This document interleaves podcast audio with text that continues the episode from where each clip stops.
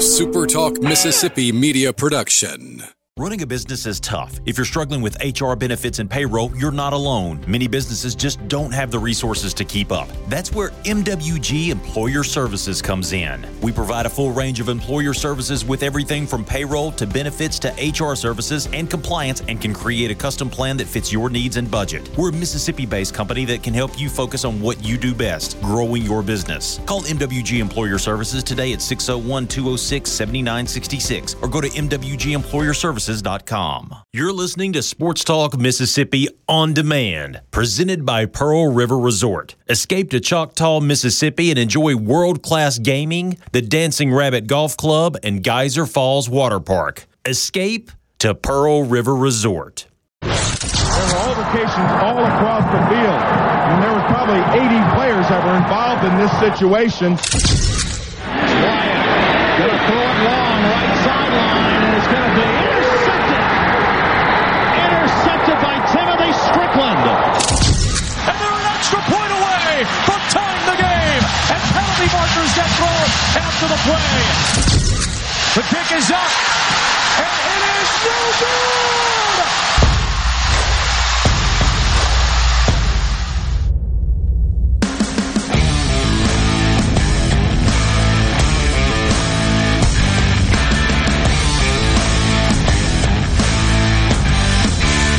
Countdown to the Egg Bowl rolls on on this Tuesday afternoon on Sports Talk Mississippi, streaming at supertalk.fm and supertalk TV. Great to be with you in the Pearl River Resort studios.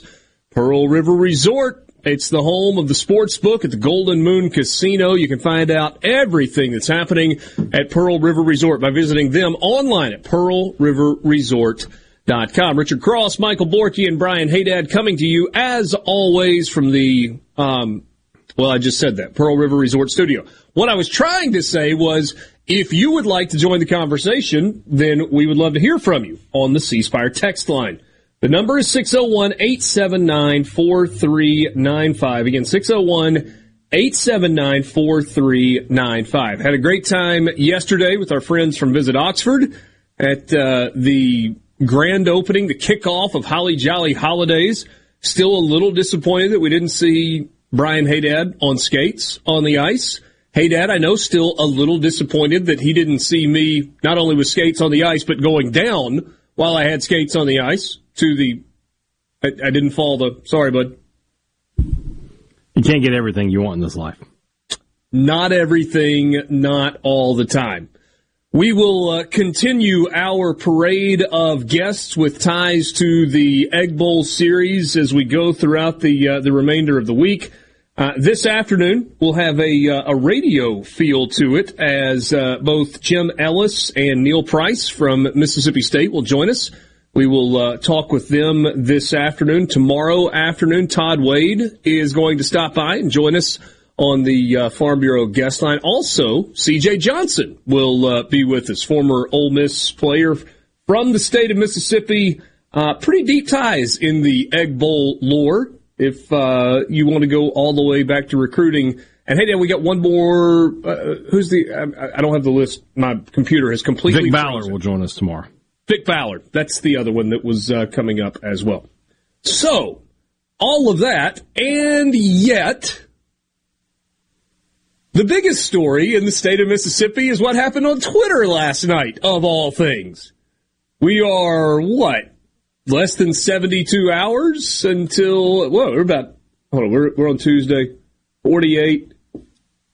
We're like 51 hours from kickoff of the Egg Bowl. And the biggest story that's going on right now is Lane Kiffin.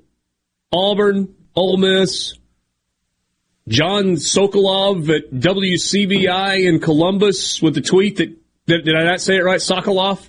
Sokolov. Yeah. Okay. Sorry. The sock. Um, Lane Kiffin's reaction on Twitter and all of the things that are going on. So, what's Keith Carter thinking? What's Lane Kiffin thinking? What's John Cohen thinking? What are the players thinking in all of this? And there's a lot to unpack here. Uh, yeah, uh, it, I, have been thinking about it all day. So I did a podcast this morning, trying to figure out where to even begin. Mm-hmm. And uh, we'll start with this actually, because it's it's pretty simple. Because I have had people, whether it be on social media or through text messages or, or whatever, say something like, "Well, how do we know he's just not trolling Auburn?" Because what he did last night, what he's done for a week, what happened on Saturday night in Fayetteville, what happened in a team meeting today is doing damage to his program, the one that currently pays him $7.25 million a year to coach football and has offered him $9 million a year to coach football. What he's doing right now is currently damaging Ole Miss. And he could end it with one tweet or one signature. Oh, but Michael, he says he doesn't. He says he doesn't do contract stuff during the season. Hmm. One, that's not true, and two, now that you're damaging your program with your actions, which, quite frankly, we give Hugh Freeze a lot of grief for how he handles Twitter. Lane Kiffin last night was very Hugh Freeze like. Definitely not pro mindset like.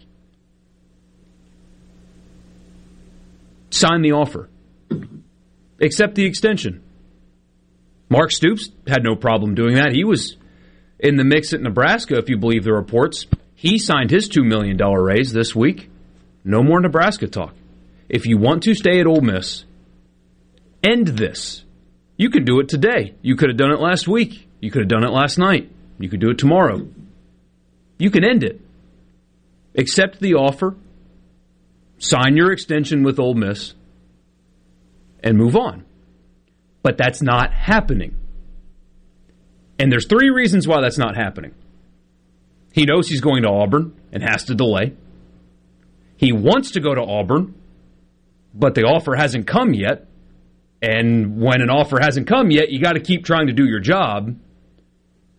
Or three, he's trolling and doing damage to his current employer.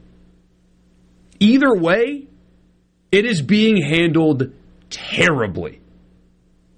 Petulance, immaturity, whatever the case may be, it is being handled terribly. He's like a toddler who happens to be a phenomenal football coach. a fantastic football coach who is not handling this well. Hey, Dad, do you have something to say or you're just reclining? I'm just reclining, you know. I, I, by the way, I just want to point out, total coincidence. I honestly didn't mean to wear an orange and blue shirt today. Did not. I did not. What, what does I did not go that? route. Okay, it's the Edmonton, Edmonton Oilers. Oilers. Whatever. Yeah, I, I, I promise it wasn't on purpose. Somebody pointed it out to me like an hour ago.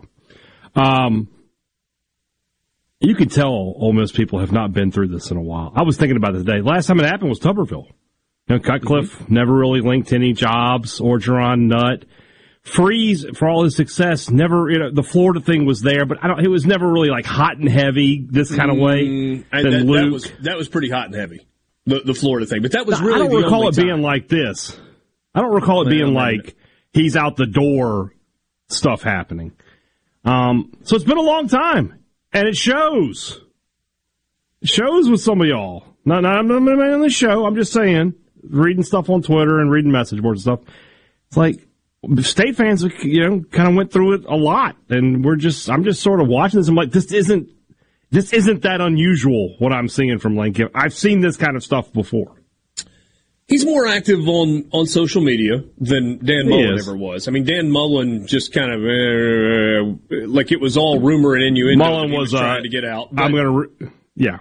Yeah. But if you were connected to sources that were in the agent community or at other places, you know that that wasn't made up. I mean, he was actively looking for a number of years yeah. until he finally made the jump, and he was going to make the jump either to Tennessee or to Florida when, I mean, the Florida job popped up at the end, and instead of going to Tennessee, he chose to go to Florida, and now he's on television.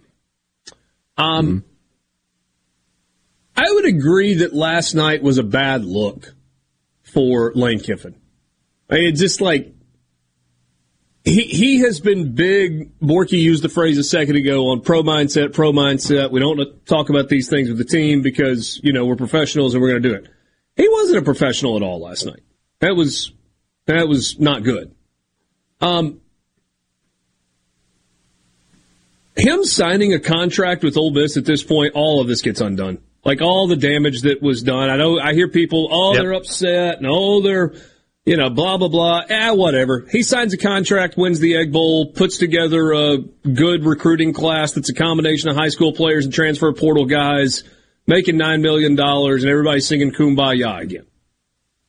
Until it happens again next year, and if it happens again, there, there will come a point where Ole Miss folks say, enough. Honestly, I've talked to some people that have, are connected to donors and to, boosters and people that have been supporters of the school for a really long time. And there is a pretty overwhelming sentiment right now of, you know, Ole Miss is bigger than any one coach. Let him go.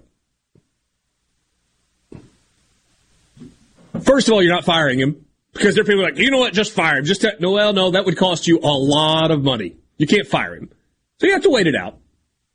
If you was that twenty one plus million dollars? Yeah, yeah I, I don't know. It's a lot.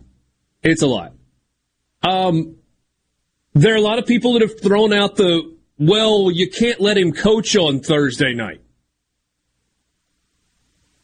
Well, who is that helping?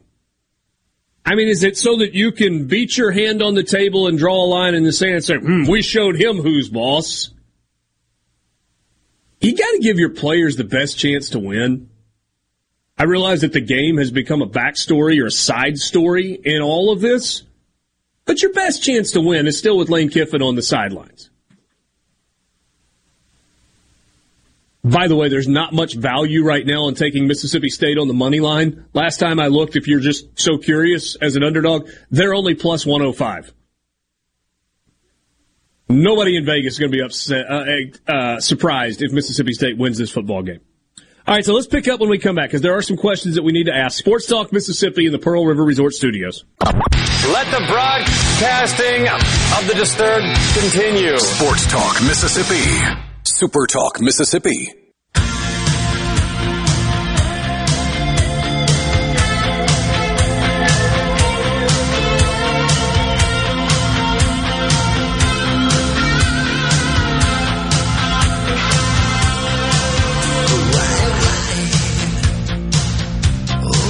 Text line 601-879-4395. Starting with the first uh, text that Haydad has already referenced. Haydad, you wearing an Auburn shirt today? LOL.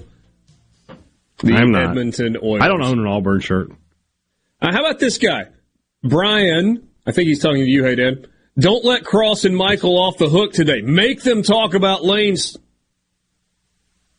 12 year old girl like tweet response last night if he's not gone, why not just say I'm not going anywhere? Okay. Um, Mike and, you see what happened. I, I, I whipped him into shape. Mike in Oxford. What happened in the team meeting today?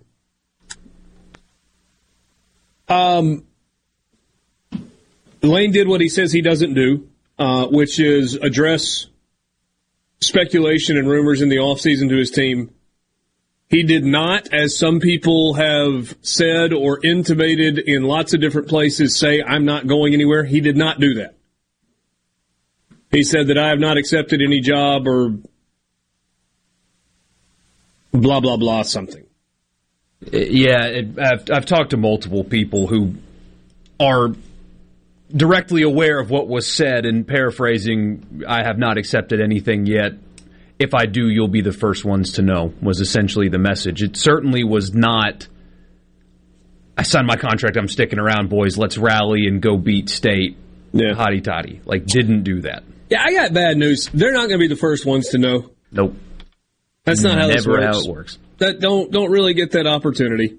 Um, I would assume that he's dealing with a frustrated football team right now. And, and at some point, we've got to tie this into the game, right? And, and we will. There are just a lot of layers to the last 24 hours. It's really hard to look at this game right now and go, oh man, you feel great about Ole Miss. How could you? That they can talk about pro mindset and compartmentalizing and just doing your job all they want, but everywhere they look, their stories about their head coach. And, and then and, and then their head coach says we don't talk about jobs or whatever else during the season. And then he goes after a media member on Twitter and it starts out playful and kind of funny and then kind of turns personal. And turns personal over something that may very well end up being true. Now, in fairness, I don't think what John Sokolov tweeted last night was true at this. Uh, I know it's not true at this moment. It was not true. But he didn't say he's leaving, or he, he said he's going to leave on Friday and doesn't have an official offer yet. But what you are led to believe from that tweet, you got to read between the lines and connect the dots, is that there has been an agreement in principle and that an official offer will come, my guess would be either early Friday, late Saturday, or early Sunday. If indeed the offer is coming. And as you the said, other news guy, will come out sooner than that. Yeah. The other guy that Auburn is very seriously looking at is Hugh Freeze. Which is funny, right? The, the last two of the last three Ole Miss football coaches that are Auburn's top targets. Uh, let's see here. Other messages on the C Spire text line. Well, well, and to add to that, uh, a couple of things. First is the people took the tweets as refuting that. And they weren't really refuting that. They were discrediting the messenger or attacking the messenger and not really the message. If it was, in fact, completely untrue, then an official statement would have come out. That, that's the thing. I keep saying to people if Lane Kiffin wanted this to end, he has the power to end it. And he is choosing not to. For whatever reason, He's choosing not to, and, and he's the only person that can end it. The only person the that can one. end it. And what what makes the the way he acted on social media last night, and you know the stuff with the team today, and telling them, you know, I haven't accepted anything. You'll be the first to know. All those things. When when you do that, and then you leave, it affirms every narrative that everybody has had about you. He has spent his entire time at Ole Miss talking about how he's changed, right? I learned a lot from my time at Tennessee, and Uh, you've heard that for three years now. You've heard how different everything is. But here, for the third year in a row, he's at least talking to, trying to get other jobs. When a report comes out, possibly earlier than he would hoped, attacks, that's not the right word, gets on social media and drums up that kind of stuff towards the reporter. Is non-committal takes shots at his facilities yesterday in his press conference, by the way. Has a team completely unprepared to play in Fayetteville. And if you believe the reporting of multiple outlets, spent some time last week interviewing with Auburn. Not having Jimmy talk to Auburn, he talking to Auburn about program direction, under the leadership of Lane Kiffin, if you believe those reports. And then leaves, it confirms what everybody thinks about him immature, journeyman, not wanting to establish relationships. All of that stuff that has been pushed back against will be confirmed if he acts like this and then leaves. There, there, are a ton of layers to, to, to peel back. Let me, let me just tell you what I think is true right now. It's kind of I my gimmick, number, but go ahead. Say what? That's kind of my gimmick, but go ahead. Well, then set me up for it. Richard Cross presents These Are the Things That Are True. Number one, he still has the opportunity to accept the offer from Ole Miss. See, I even put a number in front of it. Hey, Dad. There you go. Now you're talking right. Uh, number one, he still has the opportunity, should he choose to accept the offer from Ole Miss. There has been no rescission of the offer. it probably would be the easiest route forward for everybody. Yeah, you'd have to do a little fence mending and a little, uh, you know, reconciling and whatnot, but he's still got the offer from Ole Miss, and it's a handsome offer. Number two. Ah, what was number two? Oh, Ole Miss has well, done. I every- write them down. Yeah, yeah, no. I- Ole Miss has done everything it can to keep Lane Kiffin. Right? They have they have said yes to basically everything that he has asked for in the three years that he has been in Oxford, including spending a ton of money on renovating the football facility, the Manning Center. Um, and it's not just the administration that's done everything. The fans have kind of done everything, right? He complains about attendance, whatever. And Ole Miss has sold out all of its home SEC games. Probably not going to do that on Friday night, given the or Thursday night, given the forecast. But the point remains the same. Number three. I think Keith Carter can put his head on the pillow tonight just fine. Knowing that, again, he's done everything that he can do. And number four, there's nothing else for Keith Carter to be doing right now other than trying to figure out who his next coach is going to be if Lane Kiffin moves on. And I believe that's exactly what he's doing right now. These four things are true. I know Haydad normally Very gives you good. 11 You or did well. 12, 11 or 12 or 13 or 15 or whatever. That's four for you. Four good Four ones. for you. Four. four. And Lane can still take the offer from Ole Miss. Ole Miss has supported him. Keith Carter's done everything that he can do. Keith Carter is looking for new coaches to be prepared in the event that Lane Kiffin says "say la vie" to Ole Miss. And I mean, him staying would be the best case scenario, right? You want him to. Eh, he's a good football coach, despite all this drama and all this stuff that happens to you on an annual basis. He can coach football. It's can I dispel? Can I dispel one rumor? Uh, Like this is the time where a million rumors float, and some of them really gain traction. There was a rumor floating around yesterday that not only was Jimmy Sexton Lane Kiffin's agent, but he was also Keith Carter's agent, and therefore there was a massive conflict of interest. I did some digging today. Keith Carter doesn't have an agent much less he. No, so so clearly best he is not represented by Jimmy Sexton. I'll, So- I'll represent him for uh, for six percent of whatever an AD makes or whatever the, the number is. But Yeah, I think I will represent him for five percent. I will. Un- I will undercut. uh, Well, both of you will be above what the market charges, so probably not going to have a client there. My representation is worth that. I, I'm, I'm a tough negotiator.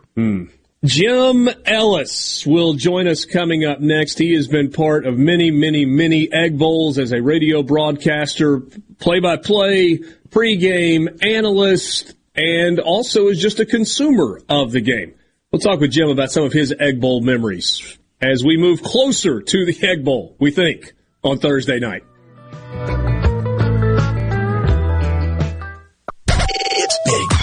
Yourself. Sports Talk Mississippi, covering your Mississippi teams with live reports from the games and practices on Super Talk Mississippi.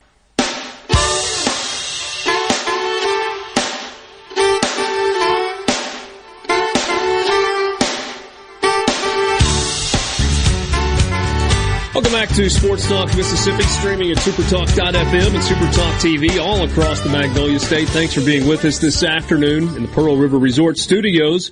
Time for us to go to the Farm Bureau guest line. Check out favorites.com and go with the home team, Mississippi Farm Bureau. Jim Ellis joins us right now. He has been broadcasting Mississippi State sports since 1979. He does have a little more time to uh, to probably do some other things now that he is uh, just the voice of the Mississippi State Diamond Dogs. Uh, but picking up some basketball stuff in this busy time of year. Jim, always a pleasure to visit. It's been a while. How are you? I I am good, thank you. So this week, um, so much focus on the Egg Bowl and this matchup between Mississippi State and Ole Miss, and it always takes us down memory lane. So, so let's just start there. When when somebody comes to you and says, "Hey, gi- give me an Egg Bowl memory that really stands out," Uh, what pops to mind first for you?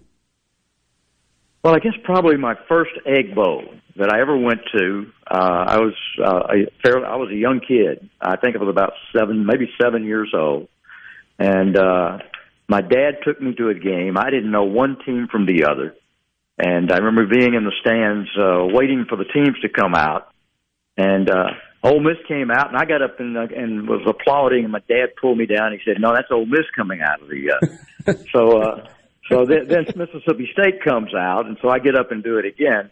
And you know, I don't remember much about, about the ball game. Ole Miss won the ball game. If I remember right, it was something like twenty-six to seven or something of that nature. But uh, the only thing I really remember, they had a fullback by the name of Paige Cothren. Ole Miss mm, did, yeah. and his socks. Everybody else had their socks that pulled up.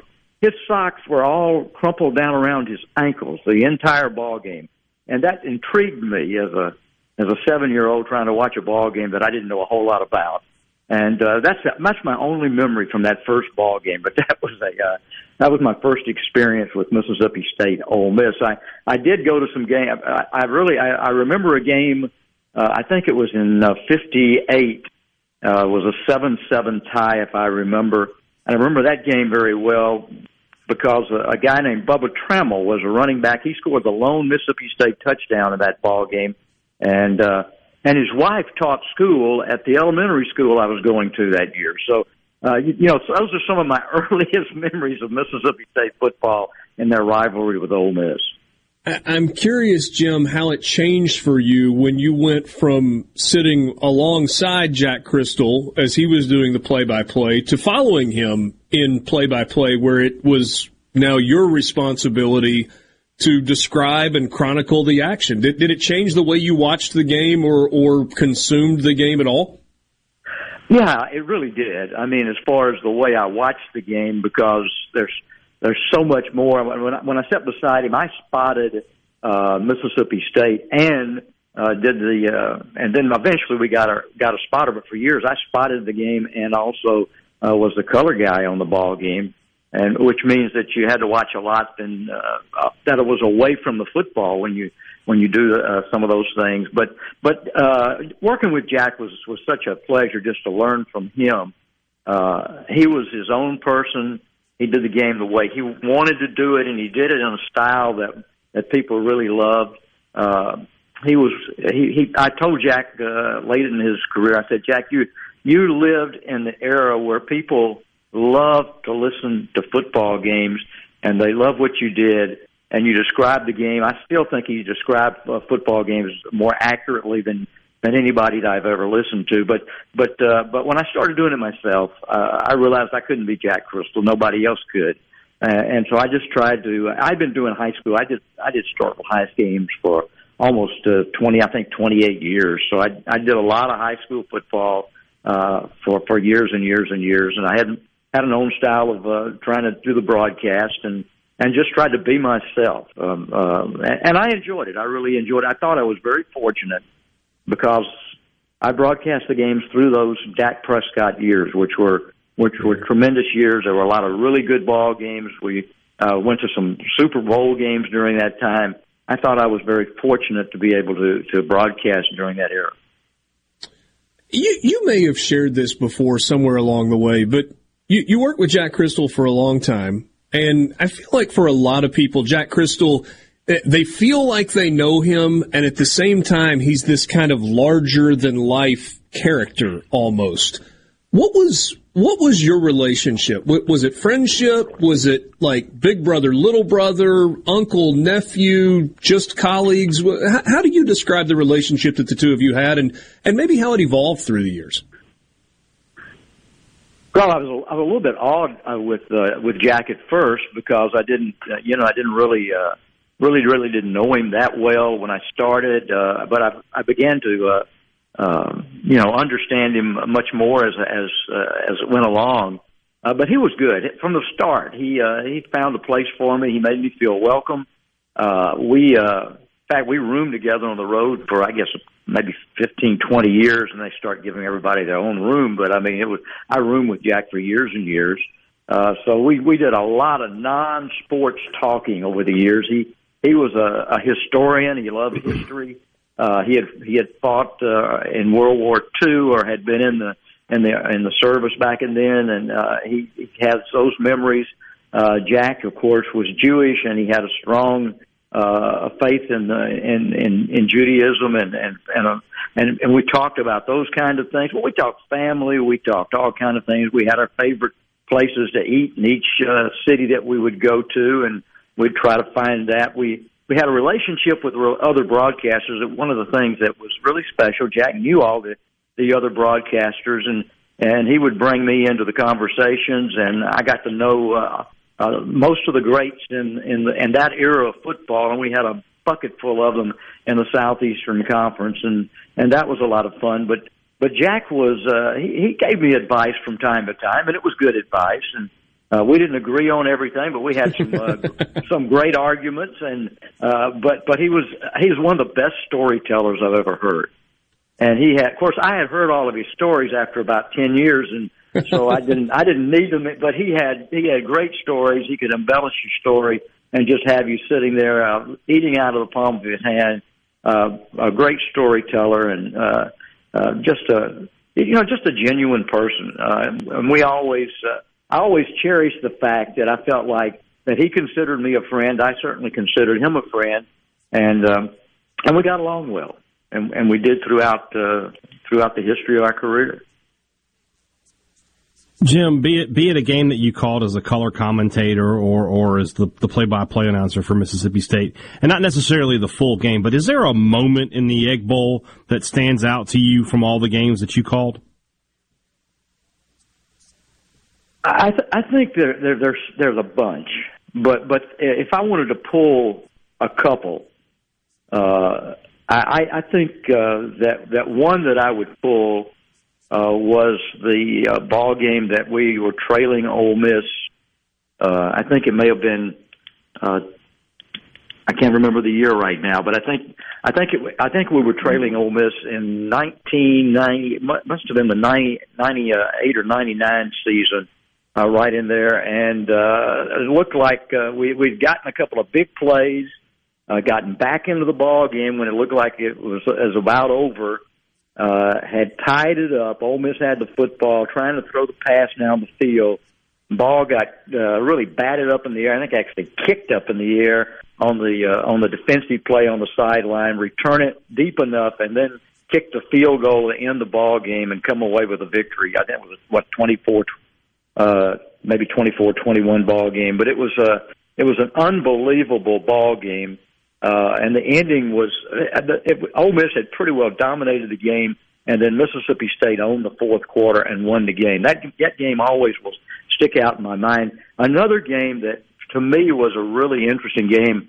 Well, I think 2013 uh, when Dak Prescott came back from injury mm-hmm. and got the ball club down the field, got a ball game tied up. We go into overtime uh, gets the the win in or gets the lead in overtime at 17 to 10, and then Ole Miss uh, gets stripped of the football. It bounces into the end zone. It rolled forward into the end zone, bounced in the end zone. Mississippi State grabbed it and stepped over the uh, end zone line out of the rear of the end zone to end the ball game. Thought that was a dramatic way to close out a ball game and Mississippi wins. State won that one 17 to 10 in overtime. Uh, those two games really jump out at me as as big moments. For the, on the Mississippi State side, the other one is the Artie, Artie Cosby kick. I mean, that was unbelievable. Uh, I think it was 83. Uh, we had dominated Ole Miss the entire ball game. Uh, I think had rolled up a well over 400 yards and held Ole Miss to like 150 in the game. Uh, but uh, some things happened. Ole Miss um, had gotten the the lead in the contest, and then Cosby had a game-winning field goal set up, and when he hit it, I knew it was it was going, and, and I could tell from Jack's uh, voice that he knew it was going, and then suddenly uh, a big uh, I, I, it was blowing a, a ton. The wind was really blowing, and it looked like it got an extra hard gust of wind and blew it right out from between the uprights, and it just sort of uh, took a swan dive to to the to the uh, turf outside the goalpost over on the left side, and I I think that was the sickest feeling I've had in one of those ball games. Uh, that hey, that was uh, you know defeat snatched out of the arms of victory right there. But the, those would be some moments that that I'll remember always uh, about the series.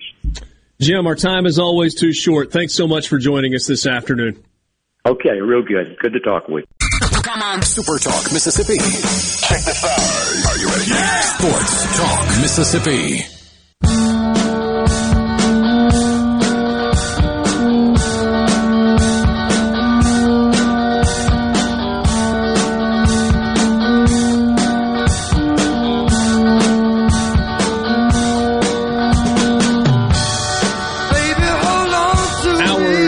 To Jim Ellis, former radio play-by-play voice of all of Mississippi State sports, and uh, currently the voice of the Diamond Dogs, Mississippi State baseball since 1979. An absolute gentleman, kind to uh, spend a few minutes with us this afternoon talking about some of his memories and uh, even his relationship with uh, with Jack Cristil as well. That was fun. Hmm. Talking to us from Florida, he's down there, like you mentioned uh, with Neil up here getting ready to do the uh, the Egg Bowl. He's down at uh, Fort Myers with the basketball team. Yeah, and made the. So did he go to Marquette? Or no, that, that, that, game is that, is in it's in Florida. Okay, that one was in Florida. They're they're, they're in a tournament. I'm sorry, yeah. I was thinking that that was two different stops along the way because he made a. State had a road game a week or so ago that Jim did on the road, right? The Akron game, yeah. In Philadelphia. Okay. Yeah. Gotcha. It there gets buried because yeah. basketball in November gets buried, but uh, pretty spicy win last night. It, you, you, have you seen Major League where you have that scene where they're all sitting there like, yeah, these guys aren't that bad. That's where I am right now. It's like, they, are not that bad. They're, they're, playing 55. hard.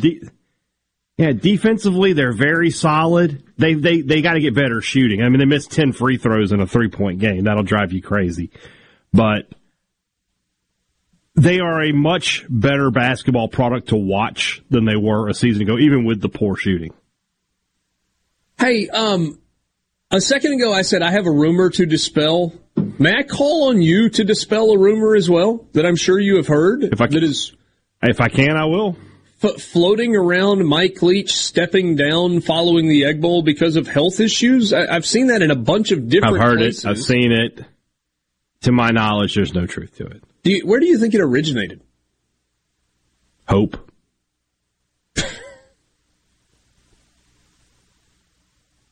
think there there is a section of Mississippi State fans who believe that Mike Leach is not the answer and are looking forward to you know, hustling him out, and so they have created a rumor.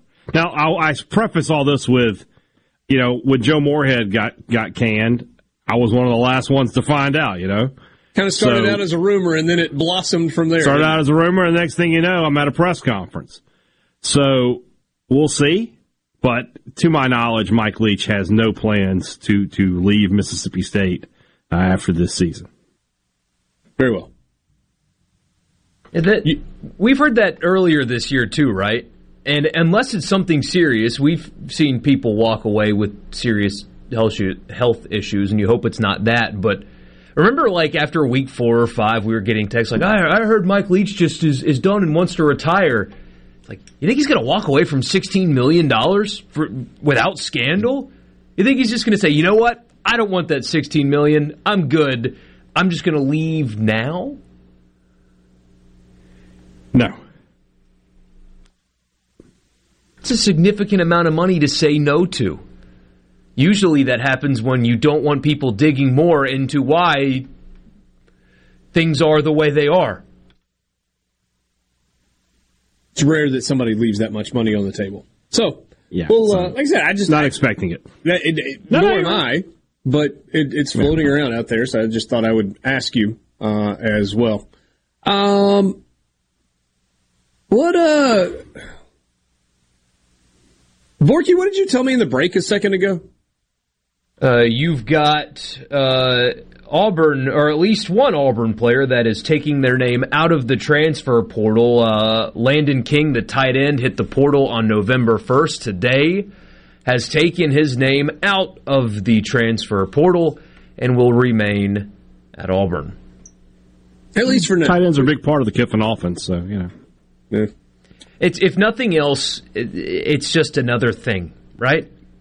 It's just another thing between John's tweet and and st- just all the stuff that is happening, and I, like we talked about a little bit yesterday, just with the guest lineup, we we couldn't really go into it. It- It's very easy to to do the pro mindset. We don't talk about this because we want our kids to be pros. Well, guess what? They're not. Some of them get paid NIL money, but Jackson Dart, for example, is 19 years old. I don't know how he's feeling. He could be the happiest kid on earth or the saddest kid on earth or somewhere in between. I don't know. But just as a human being, Jackson Dart was at USC last year, right? Starting quarterback by the end of the year, playing pretty well. Had a lot of things going, had a good friend group. I imagine as a college student living in Los Angeles for free is probably pretty sweet. But his coach is gone. And then a new guy comes in and brings a quarterback with him. So now he's got to pick up and go somewhere else to keep playing, and he doesn't know where that place is. And now, anytime he pulls up social media or goes to class or talks to a friend, it's, is Lane leaving? So now he's either got to A, hope a new coach in Oxford does not bring a quarterback with him, or pick up and move again. And you're telling me that a 19 year old kid can just block that out and be just fine? No, he's a human. Yeah.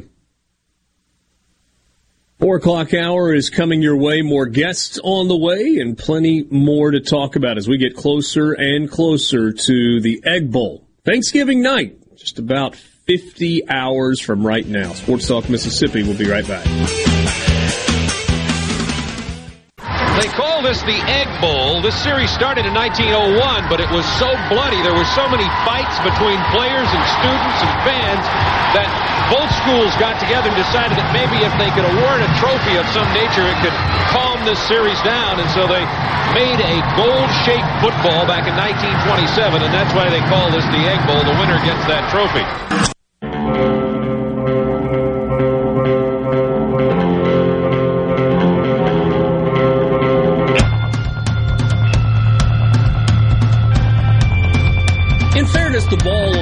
Trophy doesn't look a lot like a football. It looks a lot like an egg. Hence the Egg Bowl. I suppose. You you may be more more educated in the history of the trophy itself than I, but I assume the original intent was for that to be a football on top, right? Yeah, that's, that's the old timey football. Yeah, Yeah. Were they really that fat?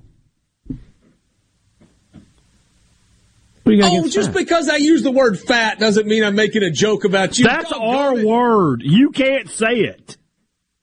It was a chubby football Chubby. as opposed to an elongated football.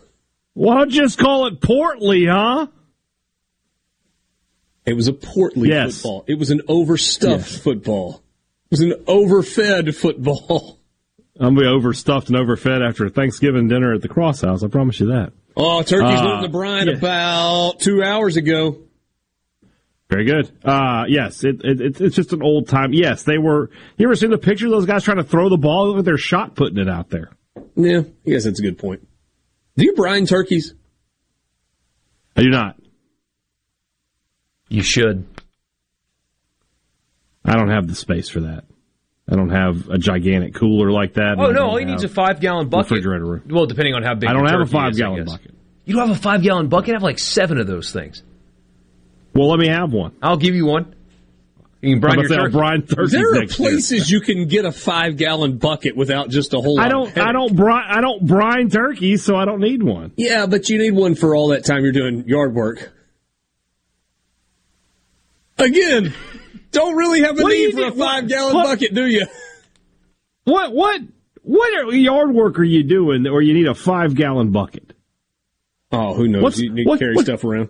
I, I guess. I'll give you an example. I've I've filled some holes in my yard recently, and I, I put uh, sand and soil and stuff, and had to mix it in the bucket and carried it around with me to, to fill up the the sinkholes that have essentially filled in my yard. Well, there you go. Not activities that Well, Brian if I get some Haydad's gonna involved sinkholes, if I get some sinkholes in my yard, I'll go down to Lowe's and get a, a five gallon bucket. I'm You sure know, they have I- them there. I kind of felt like the ultimate old man yard guy, not too terrible. I bought a garden cart. Like I've always been a wheelbarrow guy. Good friend borrowed my wheelbarrow, wearing... and when it when it returned, it the whole thing was cracked. And uh, anyway, it, it, I hadn't had a wheelbarrow for a while, and so I went to get another wheelbarrow, and I decided instead to buy the garden cart. It's been fairly useful so far. Time, oh, you get a lot of run out of start that. wearing black socks and tennis shoes. Is that wrong? No, you're just an old man. Yeah, yeah. Sports Talk Mississippi with you in the Pearl River Resort Studios. Pearl River Resort, the home of the Dancing Rabbit Golf Club. Man, today, tomorrow, beautiful days to get out on the golf course. You can book your tee time online at dancingrabbitgolf.com. Dancing Rabbit Golf. Two 18 hole golf courses, championship courses, the Oaks and the Azaleas, both absolutely gorgeous. Again, dancingrabbitgolf.com. If you want to be a part of the conversation, you can join us on the C Spire text line. 601 879 4395. 601 879 4395. Want to give your business the edge? Get gigabit fiber internet backed by world class IT experts who live where you do, right here in C Spire country. Um, check them on, check them out online at cspire.com slash business. Here's where I think we are on the Lane Kiffin thing. We don't know, and we're not going to know till after the ball game. But here's what we do know. We do know he's either staying at Ole Miss or going to Auburn. If he stays at Ole Miss, then this next line of conversation no. is pointless no chance for Texas A&M to pull a Florida and show up at the last second there? Well, well, guess what? I mean, the same thing's going to happen next year. It's just it's a this is what you get when you hire Lane Kiffin, though. You know, or, or should have known that you know this was going to be an annual thing. It will get to a point, even if he stays, where people are just absolutely fed up uh, with the wandering eye because. The only reason why this one is different, I had somebody ask me earlier, well, why, why does everybody seem mad now? Because the other school actually is interested in him. Unlike Miami and LSU last year, who didn't want him, even though he wanted them, Auburn actually wants him to some degree. That's what makes this different and more damaging and toxic and real. What's uh, what's especially fascinating to me is because Auburn has not issued a formal offer. Now, depending on who's doing the reporting and if you believe them or not, Auburn is working out the contract, getting all the approvals for all the money and stuff like that. But they haven't given it to Jimmy to give to him to sign it. If you're Auburn and you watch how this has been handled and you see what happened last night and you know about the fact that he won't do anything to try to build a relationship with any of you people, none of you, won't even try. So don't expect it. Do you start getting cold feet? Are we really going to give a hundred million dollars to this guy? He can't handle a report on Twitter.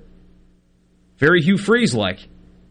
Well, well, we're also considering Hugh Freeze, but d- does that turn Auburn and the people that are going to write the hundred million dollar check? Does that turn them off?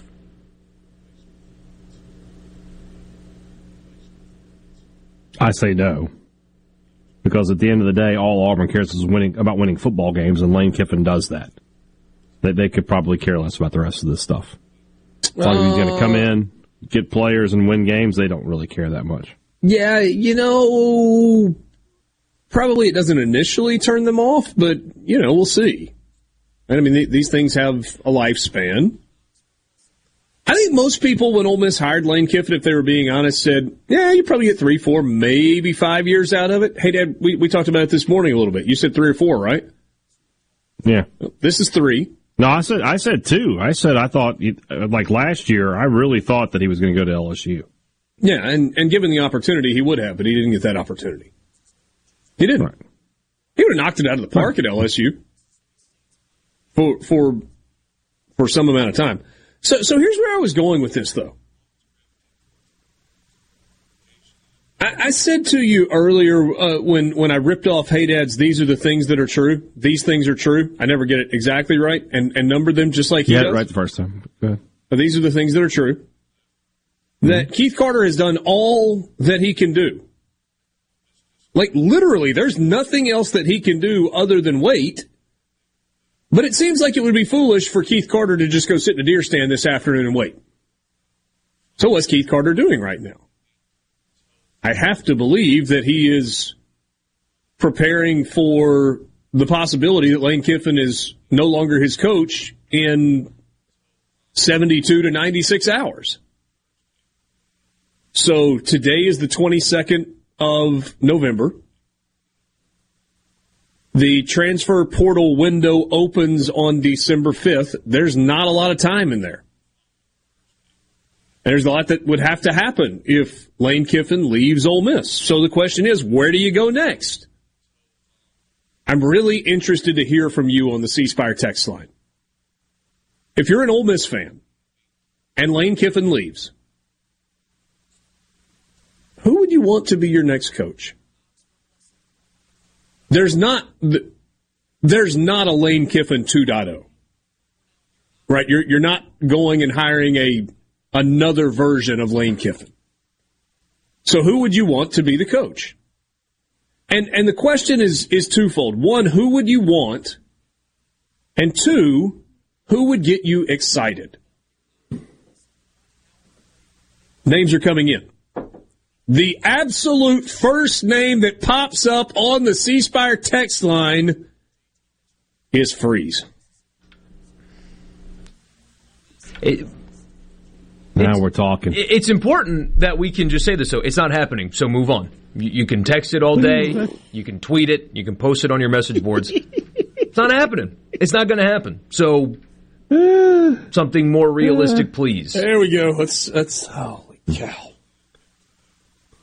I do. eh, You know. Holy cow! If I was sitting in Keith Carter's shoes, Luke Fickell would be my first guy. And it may not happen. Apparently, if you believe people, he's got his eyes on like Ohio State and, and will possibly wait it out until that comes. But you can offer him, with what you are offering Kiffin, $4 million a year more than what he's currently making. And Cincinnati's about to make the jump to the Big 12, and they won't have the NIL capabilities that you do. Now, the league is much more difficult than the Big 12, no doubt but you can get him on the phone at least to listen to $4 million a year more in salary before you move on to candidate number two. He would listen to your phone call. He may tell you no, but what's the worst that's going to happen? He tells you no? Okay. So what? But that's where I would start. Let me go through about 100 text messages that have popped up. Well, I'm not going to have time to do that. We'll do that when we come back, right? Or is, is Neil Price next? Price is next. Neil's coming right. up next. Neil Price next. We'll pick this up in about 20 minutes. Sports Talk Mississippi. Be right back. Are we going to do this? Back to Sports Talk Mississippi. Keep rolling. Three, two, one. Super Talk Mississippi.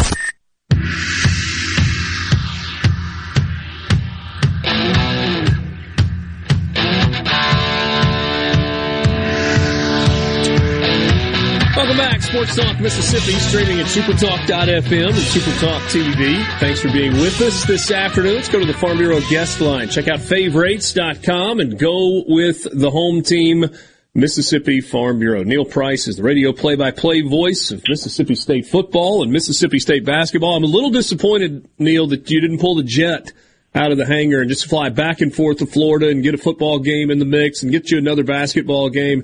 I, I don't know, man. I'm not, I'm not sure about the work ethic. Well, there are some things that I can't control. And if it were up to me, I absolutely would have gone. Uh, now, good news is, is, you know, Jim is willing to travel and he still enjoys doing these things. And I'm sure glad that he's around and still willing to help. And I was like a lot of other state people. I was uh, by the radio last night and had the game on TV, listening to What a Jim and Coach Williams, and you know, uh, watching them pull out another gutsy win uh, against another team that played in the tournament, you know, a year ago. So I'm excited for for the team, and and I'm certainly excited that Jim and, and Coach are there to see it and be part of it. And I'll be back soon enough, you know. Um, but yeah, again, some things not my decision. I understand that. I, I, do, and I'm just giving you a little bit of a hard time. And there's plenty of basketball, right? You you, you will absolutely get your fix of basketball here before long. Uh, I, I, always enjoy visiting with you leading up to the Egg Bowl. You've always been kind with your time on this as well, and it's possible that I've asked you this before, so forgive me if we have. Um, you, you are a relative newcomer to the Mississippi State Ole Miss football festival, whatever we want to call it, the Egg Bowl. Um, but you observed it from a distance for a long time. So, wh- what did you think coming into this as a broadcaster prior to being the broadcaster, and, and what have you since learned? Well, I think coming into it, you know, I, I certainly understood that it meant something to to just about every single person who lived in the state. And in 17 when I first got here and we got closer and closer to that first game uh, at the end of that year, I think I got a really clear understanding of exactly how much when you know you've got people on both sides who have you know stickers that they're wearing, you know that you know beat team X or beat team Y, you know, or, or whatever, and and you know you've got a good crowd at the game, and, and then you see the players get out there and play, and the intensity that that they play with in, in a game like that, and pretty easy to see. Um, you know, the only thing I could compare it to uh, coming in was, uh, you know, I was a part of Kentucky and Louisville for, um, golly, twelve years. You know, in in just about every sport, and this is this is nothing like that. I, I mean, you know, Kentucky and Louisville, for as bitter as it could be, it didn't have anything on State and Ole Miss. Um, only other things I could compare it to growing up in East Tennessee, Tennessee and Florida, and you know I'm old enough to be of the age that Tennessee and Alabama was a big deal, even when one had the upper hand for a decade or, or more over the other. That was still always a big game, but that was much more of a a, a gentleman's rivalry or mutual respect or something like that. And I don't know that that's always been the case with what I've seen in this game either. So it's hmm. interesting. It's a unique animal. Um, and, you know, we, we do it once a year. We get together on Thanksgiving and we all give thanks for the opportunity, I guess, to tell the other how much we can't stand them. I know that's what that's, Brian Haydad That's exactly. Does. That's exactly what I'm going to do Thursday when I get to Richard's house, Neil. I'm just going to walk in and be like, Richard, you so and so. Neil, you got to call maybe the craziest. I mean, and that's saying something in this rivalry, but maybe the craziest moment of all time in 2019 with, with Elijah Moore and everything that happened there. Walk us through from him scoring the touchdown to the, the missed extra point, how a broadcaster handles a moment like that, which can hardly be explained. There's no page for it in the handbook. Um, you know, and I guess what I'd tell you, having done two of them at that point, is okay. It's just going to be a normal game. Nothing crazy or bonehead is going to happen. But in the back of your mind, you're like, oh yeah, it is because that's what this is. Um, so to say that you weren't expecting the unexpected, uh, I think I'd be lying if I didn't tell you that. But at the same time, you're thinking about the moment in the game and what it could mean in terms of the decision for Matt Luke at that point. Okay, so does he go for two on the road to try to win the game from the two or the three, or does he, you know, does, does he take the point, try to get to overtime? And then it just kind of becomes a moot point all the way around because now you're talking about a long extra point that that never works out. And I remember, I remember the pure joy from that state bench when that extra point went wide. Every player on that bench ran onto the field to the point now you're talking about okay, a 15 yard penalty and I work with two state guys dyed in the wool on on the radio and how excited those two guys were to the point that I had to kind of step in and be the bad guy there and go now wait a minute here you know we got an onside kick coming we got to sort this out There's still time, you know. So you're trying to sort through all that in the midst of what is just pure chaos on the field. Um, never been a part of anything quite like it. And if I do this for another 42, if I do it for another, let's say 25 years, um, I don't know that I'll ever see anything quite like it again. The odds tell you I won't. Um, yeah, crazy. Uh, and then, yeah, and I will say this for the coaches involved in, in the game now, um, Mike Leach and, and, and Lane Kiffin. I do think that it has it has a degree of civility to it now that was not there um, when I first got here. I think Joe Moorhead and Matt Luke tried to a degree, um, but I just think anytime you get you get people together who have been in this state as long as a lot of the players in this game have, and they've had people in their ears who have been around the rivalry as long as they have you know, you can try your best to tone down the noise and, and the rhetoric and the vitriol and everything else, and sometimes it's just going to happen, you know. Um, but I think that's the reason people watch. To people on the outside, I think that's why they watch. They want to see what's going to happen. Yeah. A couple of minutes left with Neil Price, the uh, voice of Mississippi State athletics, football, and uh, and men's basketball. Neil, when you, you look at this Mississippi State team, there have been moments this year where, where you've looked at it and you're like, wow, they look really, really good. Uh, defense has consistently kind of been in that category. Offense at times has been there. Uh, and then there are times where it has not looked good offensively. What's important for Mississippi State in your mind on Thursday night if they're going to walk away with a win and feeling like, you know what, it looked good tonight? Well, I don't want to sound like I'm I'm parroting everything Mike Leach says, but the more I talk to him, the more I understand that while it may sound simple and coach speak to a lot of people, there is some real wisdom in what he says, and there's a reason why he says it. And and what I would tell you is, I really think it comes down to can State's players on both sides of the ball and on special teams can they do their job the very best they can, and can they do their job to their full potential, one play after another over the course of four hours? Because the the, the issue is, if you go back and look at the games where they didn't play well, you, you can see some moments where there was some doubt, and maybe you got guys who assign value to how important this particular play is, or they get caught obsessing about what didn't go right the last play, uh, and and then all of a sudden you get in a funk and the next thing you know, you've given up back to back bad plays. You're way behind the chains, and you kill the drive. I, I think all that stuff applies in a game like this. Um, applies in every game for that fact. So I think it's really that simple, you know, because you're playing against a really good team. I mean, you know, Ole Miss got really good players on both sides. They've got some good folks on special teams. Uh, you know, so I mean, they're going to make their share of plays when they do, if you're state, can you just put it behind you and play the next play? I, I think that that's a big part of it. You know, Brian Haydad wanted you to say run the ball. That, that that's what Haydad wanted to hear you say. that that was what was going to be important. Everybody, you know, everybody's kind of in that camp, and uh, you know, I mean, the thing about Mike Leach is this: you never know. You never know. I, I, I have been around him enough that I feel confident in saying that he's comfortable in his own skin with regard to his offense, his system, and what he wants to do.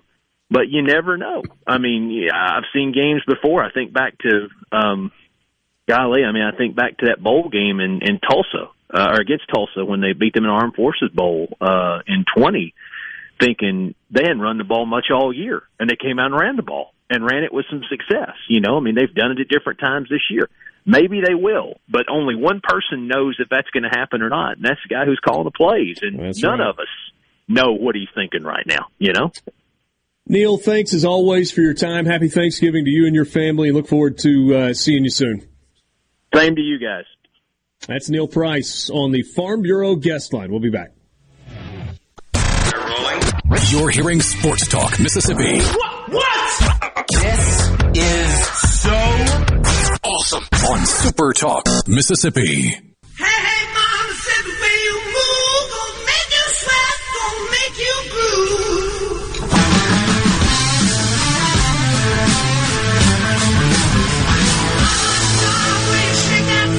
Gonna make you burn, gonna make you. Jonathan sent me a message. Says Southern Miss just wanted Cancun, and they are off to a five and zero start in basketball this year. The Basket Birds undefeated. The Basket like Birds. There you go. Hey, print it Uh, on a thanks, T-shirt, Luke. fellas. Do what? I print it on a T-shirt. Southern Miss. Uh, just Oh. intellectual property stays with me. I have tried to make the New Orleans Basket Birds a thing, and it's not picking up. So maybe I'll just go, you know, hour and a half north to Hattiesburg, and and make the Basket Birds work there. Mm, there you go. Basket Birds. Marketing idea. full Um, somebody sent us uh, what they called a million dollar idea earlier on the uh, text line. This obviously is hinging on um, Lane Kiffin not being the head coach. And what was it? It was gone from the SIP. Yes. putting putting those on T-shirts and what might sell. I don't know. I want one that says LFG to Auburn. Uh, so I threw out uh, before we talked with Neil Price. You're an Ole Miss fan, and Lane Kiffin leaves. Uh, Who would you want to be your next coach? Who would excite you as a coach, with the understanding that there is not a Lane Kiffin 2.0? I think I got all the names here. Th- these are, I think, the ones that came in. Deion Sanders, Matt Rhule, Todd Monken, Sonny Dykes, Hugh Freeze, Mike Leach, Mike Gundy, Dave Aranda, Phil Longo, Kendal Briles, Steve Spurrier Jr., oh. Bobby Petrino, Kane Wommack, Luke Fickell, Jamey Chadwell, Gus Malzahn, Mike Norvell, Jon Sumrall, and Jeff Lebby. I think those are all the names that came in. So I just wrote all of them down. By some of those names, I just wrote no. Like, complete non-starter, it's not happening, just we're wasting our time. By some of the names, I wrote down a question mark and I put a star by some names. So the no's, Freeze, no, Leach, no, Longo, no, Kendal Briles, no, Steve Spurrier Jr., no, Bobby Petrino, no, Kane Wommack, no, Jon Sumrall, no. Now those last two, if you fast forwarded four years, Kane Wommack, Jon Sumrall, could be very viable candidates for a job opening. But neither has ever been a head coach at the Power Five level. They're both still relatively new. Jon Sumrall's in his first year at Troy. Kane Wommack's in his first or second year at South Alabama. Second year, I think. That, that's Yeah, not he's, he's hiring the same cycle as Will Hall, I think. Yeah. Yeah. Yeah, that so so, Yeah, so those two, two. aren't happening, but those are not bad names. By, by any stretch. Jon Sumrall is likely going to be the head coach at Kentucky one day. And Kane Wommack's going to have an opportunity. He's going to have an opportunity probably before too terribly long. I don't think jumping into an SEC job as his first Power Five head coaching job is likely. So those are the ones that say, I marked. did you say as- Mike Leach no? Yes, I said no on Mike Leach. Oh. Sorry. I think that'd just be hilarious, but go ahead. Uh, next to Lebby, I actually used a different des- designation. I said doubtful. And the reason I said doubtful here, because I, I don't think it would ever get to the point of, of hiring a Jeff Lebby for a lot of reasons. But the reason I said doubtful instead of just no is because if when he was still with the program a year ago, if Lane Kiffin had left, had gone to LSU or Miami or the Las Vegas Raiders, then, sorry, I cracked myself up on that one. Uh, then Jeff Lebby likely would have been named head coach. Probably would have been the case a year ago. But now he's the offensive coordinator at Oklahoma. Kind of left on a little bit of a weird vibe. Has said some things since then that make you go, nah. And Oklahoma has pretty dramatically underachieved. So, that's why I say doubtful under Lebby. All right, so here are the question mark names. Some names that, like, huh, maybe. Gus Malzahn's a question mark. I lean toward a no, but it's quite. I mean, there, there are crazier ideas than Gus Malzahn. I don't think that would be. I mean, you'd have to go way down your list to get there. Jamey Chadwell is a question mark. I think there are a lot of people that like Jamey Chadwell and think he is going to be a really good coach. I don't think that's the neighborhood that Ole Miss is looking in. I don't. If you're using a buying a house example, that that's not the neighborhood that Ole Miss is shopping for houses in. Yeah, it. You know, I, you know, I stand for Jamie. There, I've seen too many people and, and heard too many people say things like he runs a gimmick offense. You don't watch it. You don't watch it. It, it is hell to prepare for. It is intricate and effective. It is not gimmicky, and it's not the triple option either. It's balanced and it, it creates so many mismatches, and his culture is really good. But the downside is that's his biggest job he's ever had. That's the yeah. biggest school he's ever coached at. Ne- right. Never coached right. it even as an assistant in the Power Five. It's North Greenville, which is a small Division two school.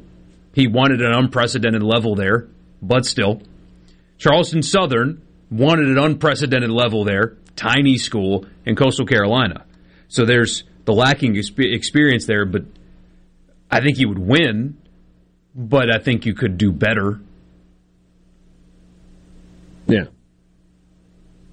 Uh, my other question marks, uh, Mike Gundy. That just feels unlikely. I, I, don't know. I mean, I think he's a really good football coach. They've been decimated by injuries this year. Uh, but, but sure. Not likely, but okay. I put a question mark next to Sonny Dykes, and the reason I put a question mark there is because he's only in his first year at TCU. They're having an insane amount of success, and he's a Texas guy, like state of Texas guy. Feels like it would be really hard to pull Sonny Dykes. And then I put a question mark next to Todd Monken's name. Pretty successful everywhere he's been. Success in the NFL as a coordinator. Obvious success at Georgia as a coordinator. Uh, success at Southern Miss as a head coach but I don't know that you get there. So these are the six names, five names that I put a star next to. No particular order. Deion Sanders, Matt Rhule, Dave Aranda, Luke Fickell, Mike Norvell. Ooh, Norvell's interesting. Might have been Ole Miss's first choice last time around. Went to Florida State, inherited a mess, stepped on his own toes a little bit along the way, persevered, and now he's got Florida State playing really good football. I, I would love to know, and, and he would never tell anybody because that would be stupid. I would love to know what Keith Carter's thinking about the type of person. Like, because as you said earlier, there is not another Lane Kiffin out there. People are obsessed with splash. You got to go make a splash. There isn't another splash like him. He's a very unique guy. You're not going to hire him. It's not going to happen. There's not another one of him out there. So if you go the Dave Aranda route, which I would assume is quite realistic, Ole Miss is a better job than Baylor, probably by a pretty hefty margin. They could pay more. He is the exact opposite of Lane Kiffin. Literally, in every way you can imagine, he is the exact opposite. He's a defensive guy, not an offensive guy doesn't use social media for anything, is not a troll. He is very. Where Lane Kiffin's animated on the sidelines and stuff, Dave Aranda's. The, the most interesting thing about him is is how statuesque he is on the sidelines. When things are bad and when things are good. He never gets excited, he never gets mad. And he would be more involved with people, if that makes sense he wouldn't be resistant to making connections in the area. Yeah. Total opposite. So, Matt Rhule proven success at the college level, right? Rebuilt built Temple Baylor from the. Well, he, he, first he built Temple from the ground up. Temple was bad before Matt Rhule. He's the one that kind of got that thing going. Remember, it was Matt Rhule, and then it was Al Golden, and then it was what Manny Diaz for like a week. Do I have the order wrong? It was Al Golden first. Yeah. And then Matt Rhule? Rhule, and then Diaz took over, and then Geoff Collins after Diaz left one week later. Right. And then Geoff Collins left shortly thereafter, and. Yeah. Um, Georgia Tech should blame Matt Rhule for the Geoff Collins hire. Well, okay, fair enough.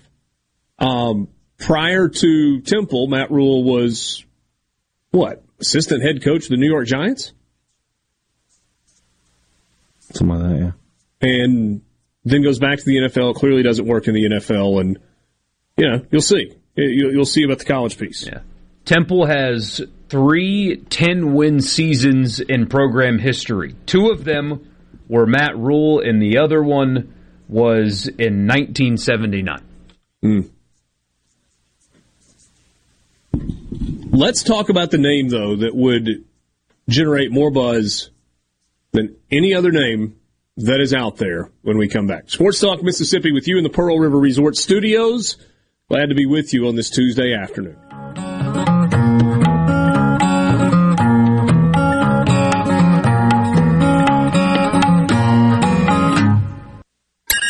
Check this out. Sports Talk Mississippi. Super Talk Mississippi.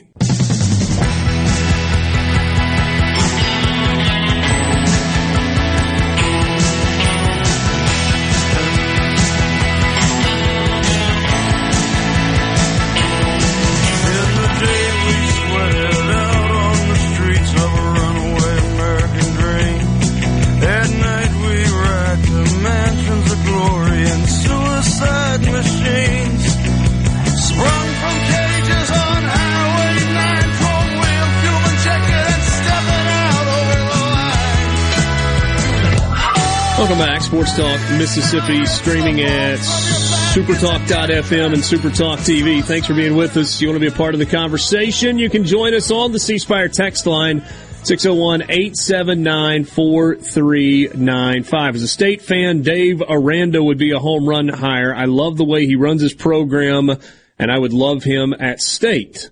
Uh, also, uh, Chase says, my worst nightmare I've been driving the Dave Aranda bus for well over a year now.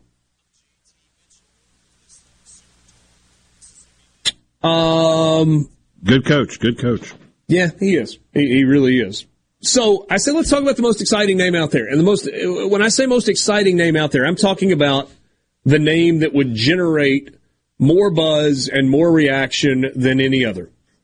He's already coaching in the state of Mississippi, and it's Deion Sanders, Coach Prime. I believe that feel like we're putting the caveat on here over and over and over if Lane Kiffin leaves, because I suppose there is still a scenario where Lane Kiffin doesn't leave. But if Lane Kiffin leaves, Deion Sanders absolutely will be on the list of names that Ole Miss really, really explores. If there ends up being an opening at Ole Miss, I would be shocked if Ole Miss did not attempt to interview Deion Sanders for that job. So, what do you what do you make of that? What would the reaction among fans be? What would the upside be? What would the downside potentially be? All of that stuff is stuff that would be talked about.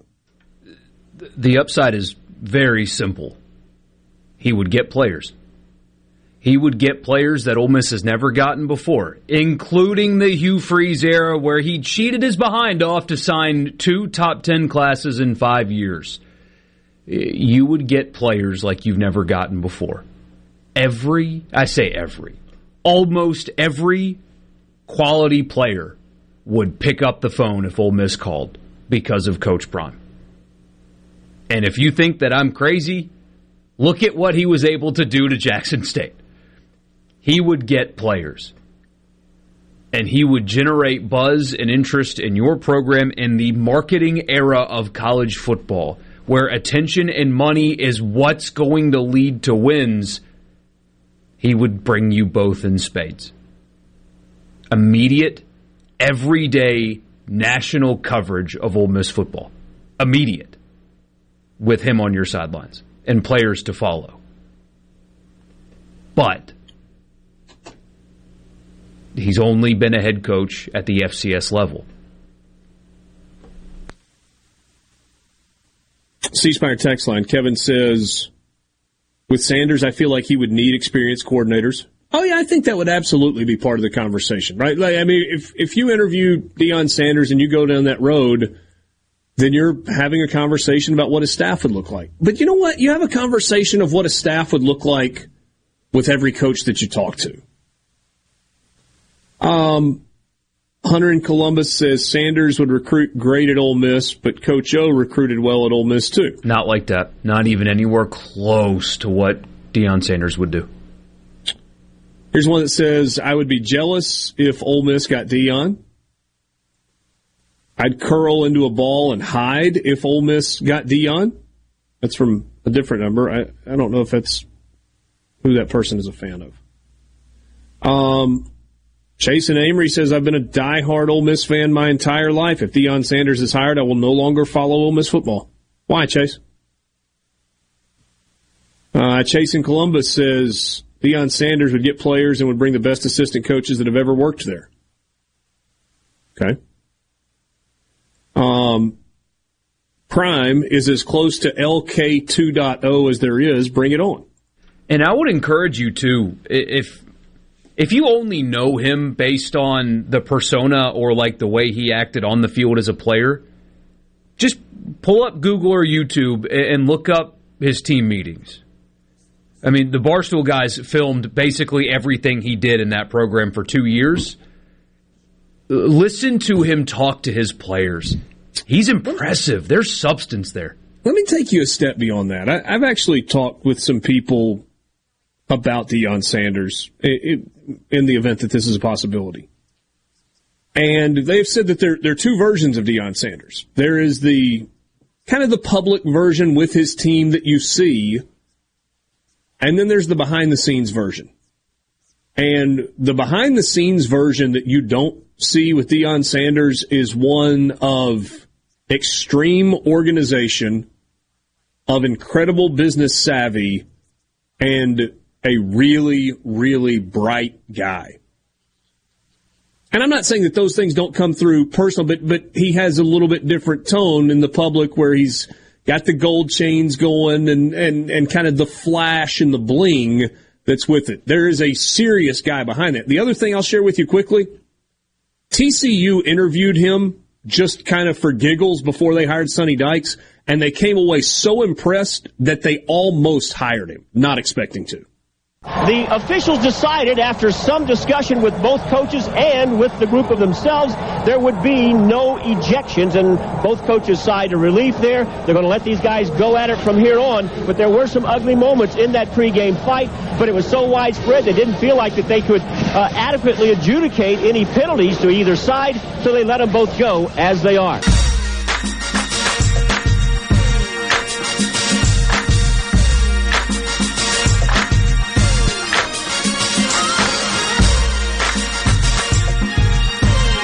Appreciate any time a broadcaster works in. They didn't feel that they could adequately adjudicate. That's uh, Jack Cristil used adjudicate on a fairly regular basis, didn't he? When he talked about the officials deciding on penalties. I'm sure he did. Yeah. Yeah. The officials set to adjudicate the proceedings. Sports Talk Mississippi. I'm still laughing. You. I'm still laughing about David Kellum telling us about the punter from yesterday because I knew exactly who he was talking about. And it's, it's just so funny. What year are we talking? 08. Who was the punter? Blake McAdams. Hmm. Okay. I'm, I'm if, positive that's who he's talking about. Sports Talk Mississippi is brought to you in part by Genteel Apparel. You can find them online at genteelapparel.com. And uh, you can also visit men's specialty stores all across the state of Mississippi that carry Genteel. Stores like Abraham's in Indianola, the Willander in Brandon, Mile 363 in Natchez, Sappington and Company in New Albany, Abraham's in Cleveland, Claude Julian's in Kosciusko, MLM in Tupelo, and of course, when you are in Oxford, you can visit Landry's on the square to get your Genteel merchandise. But you can also go to their website, genteelapparel.com. Check out the collegiate collection, Ole Miss gear, state gear, Southern Miss gear, and many, many other schools. If you're looking for cold weather gear, they've got that. Great selection of vests, some super warm stuff. they will take care of you at Genteel Apparel, just like they do us. Genteel Apparel, the official apparel provider of Sports Talk Mississippi. I've got one of the uh, Genteel pullovers on today. It's a, it's like a blue and white pinstripe, has kind of a powder blue look to it. Super comfortable, and uh, they look good as well. So, uh, check out Genteel, and uh, you will be glad that you did. We're coming to you from the Pearl River Resort Studios. Pearl River Resort it's the home of the sports book at the Golden Moon Casino. Visit pearlriverresort.com. You can be a part of the conversation on the C Spire text line. You know the number 601 879 4395. Time right now. The college football fix.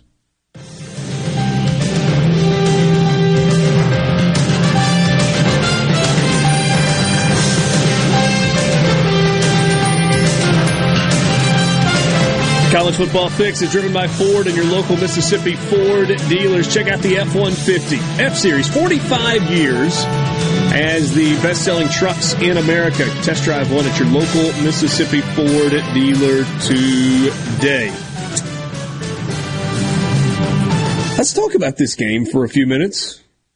This matchup. Hey, that I do not. Uh, there are two things that I think we would be foolish to boil it down to. I think Ole Miss being distracted as your only reason for thinking that Mississippi State wins the game would probably be a foolish assumption. Similarly, I think the weather being awful as an automatic win for Ole Miss because of their ground game, period, end of sentence, also would be a foolish assumption. However, in both of those cases, there's something there, right? Clearly, right. there's a lot going on around the Ole Miss program that has nothing to do with the game itself. So let's start there. How big a deal do you believe that is for Mississippi State? I mean, it was a big deal in 2017. You know, I, I feel like you know Dan Mullen and, and had that program or had that team didn't have him prepared, and he wasn't. His head was not in the game. I've said a lot of times, I think Dan Mullen coached his last game at Mississippi State when they lost to Alabama. In the next two weeks, he was just employed by Mississippi State. You know, you look at Lane Kiffin. I mean, it, it really is. There's a lot of uh, similarities here. Lost to Alabama. And then, I mean, I think we would all agree last week the distractions probably played a role in what happened up at Arkansas. And now you come to the Egg Bowl. Um, no, I don't, I don't they have a pro mindset. They don't think about anything else other than football all the time. They're little 19 year old football playing robots. They're not distracted at all. There's a pro Lane Kiffin mindset. I'll put it that way. uh, so I think you know the distraction. It, there there are distractions. I think that will hurt Ole Miss to a certain degree, but Mississippi State winning this football game is is kind of fully in Mississippi State's hands. And what I mean by that is how they how they run their offense. If they run their offense the way they did in the first six games of the season, they have a great chance to win this game. If they run their offense the way they've run it the last, you know, what five games of the season, they are not going to win this game. And it really is as simple as that for me. Almost being distracted helps, but State has to do the right things in order to win. And then the other thing that I mentioned is like you can't just rely on this, but certainly could very well be a factor, and that is the weather. Now, in terms of cold, it's actually gotten a little bit better. The high on Thursday is 60. The low is 52. So that's not warm by any stretch of the imagination. If you stay out in 50 degrees in the rain for a long time, you're going to get cold. But that's not 38 and rain. During the day, 70% chance of rain, rainfall near a quarter of an inch. During the night, 80% chance of rain, rainfall around half an inch. Generally speaking, a wet track favors a team that runs the football. Nobody in the SEC runs it better than Ole Miss does. But if you just assume Ole Miss is winning the game because they run the ball because it is raining, I think you, again, are being quite nearsighted. So, Borgie, I'll ask you that question. What effect does the weather have? It's certainly going to have some. Uh, Although State's run defense has, has been quite good in spots anyway. I mean, it hasn't been perfect all the time, but they have displayed at many points this season that they can be extremely good stopping the run. So, uh, if for whatever Se- reason, seventh in the SEC, dead set middle of the pack, giving up 150 yards a game on the ground.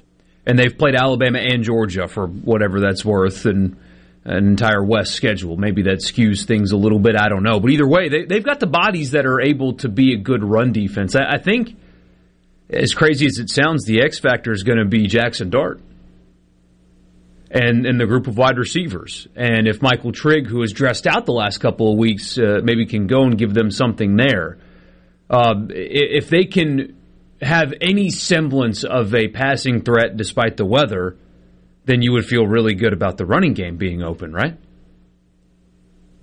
Sure, absolutely. And that's kind of what they were last week, right? I mean, they took some shots down the field. They throw for 260, 240, whatever the number was. Had a passing touchdown, and then they just went off. And ran for a billion. By, by the way, I think if Ole Miss runs for 400 yards for a second consecutive week, that they probably will find themselves on the good side of this game, un- unlike Arkansas. I, I, it just seems That would be unlikely something. to uh, to would- that you would lose consecutive games rushing for 400. y- But 400, you don't have to rush for 400 yards. You, you, you just don't. The the number for state is is two fifty, right? Like that's a baseline for Ole Miss. It feels like almost. You mean like keep it under 250? If, well, I think you're. I think you what? No, I think you're saying you're just going to give up two fifty. That's where you are. It's what you give up over that. And- yeah, and if you give up two Miss- you can win. If if you give up three seventy five, you probably lost. Ole Miss is averaging 278 yards per game on the ground. That is first in the SEC by about 45 yards. Arkansas second. That pass happy Kiffin offense. Yeah. Yeah. So yeah, it's about you know how close to that number are you keeping Ole Miss? Because if they start creeping into the threes, it becomes harder and harder to win the game. Yeah. So what do you think is important? I mean, I know we've talked a little bit. I mean, you, you you're on team run the ball for for Mississippi State, and we understand that. But what else? Mm-hmm. The tackling. Tackling is key when you're playing a team like Ole Miss, obviously, because their running backs are so good in the open field. Uh, from state for a state perspective, drop passes have been a huge issue this year. Um, you got you got to correct that issue. One thing I think that state has going in its favor, and it's tough to predict these kind of things, but state's so good in the return game with Tulu Griffin and Zavion Thomas. I, I almost feel like you can maybe not a touchdown, but you can count on a couple of big returns to give state good field position. And when they get those opportunities, they've got to put the ball into the end zone.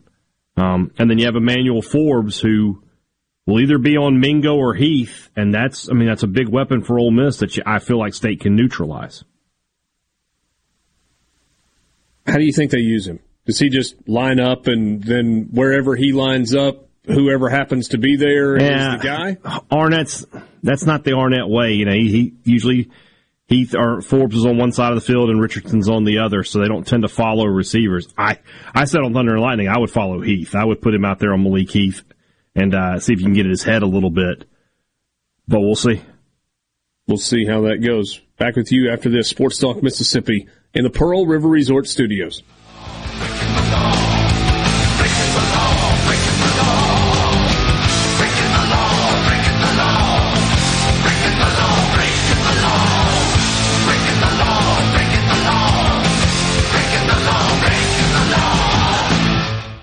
From the flatlands of Mississippi. Sports Talk Mississippi. Every minute worth waiting for. Super Talk Mississippi.